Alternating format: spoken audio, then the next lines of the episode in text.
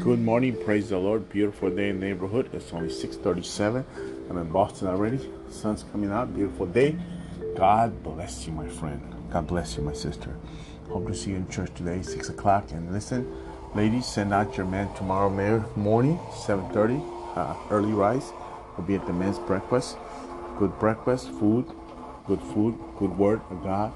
We'll be there. So send your man out there. Don't let him sleep in. So get up. And go to the Bible study, go to the men's meeting, have a great time. So talking about 3 things or so: how to treat your wife, how to treat your mother, how to treat your girlfriend. So that's you need to learn, ladies. Tell them, get out and go learn how to treat you. Men, don't stay home, come on out. We're gonna have a great time in the Lord. As always, it's only an hour and a half or so time that includes eating, studying the word, and fellowshipping. So hope to see you tomorrow, Saturday morning, 7:30, MRC. Be there or don't be nowhere. God bless you. I'll be praying for you. Bye. The verse for today is 2 Corinthians 4.18. So we don't look at the troubles we can see now.